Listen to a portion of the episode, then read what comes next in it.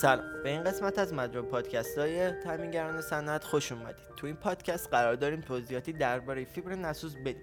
فیبر از های بسیار باریک و ریزچوب به همراه آب که قبلا به صورت خمیر در اومده و پس از ترکیب با رزین و چسب زیر دستگاه پرس میره و به صورت های یک متر در دو متر تولید میشه. شکل ظاهری ورق فیبر یک سطح صاف که معمولا به رنگ قهوه‌ای و یا جیگری هست شکل می‌گیره. ویژگی های ورق فیبر بسیار زیاده و انسان حدود یک قرنه که ورق فیبر رو جز پرمصرف ترین محصولات خود قرار داده. اما مهمترین ویژگی های ورق فیبر که بیشتر برای صنعت مهمه عبارت است از تحمل حرارتی بسیار مناسب تا 200 درجه سانتیگراد انتقال حرارتی بسیار کم.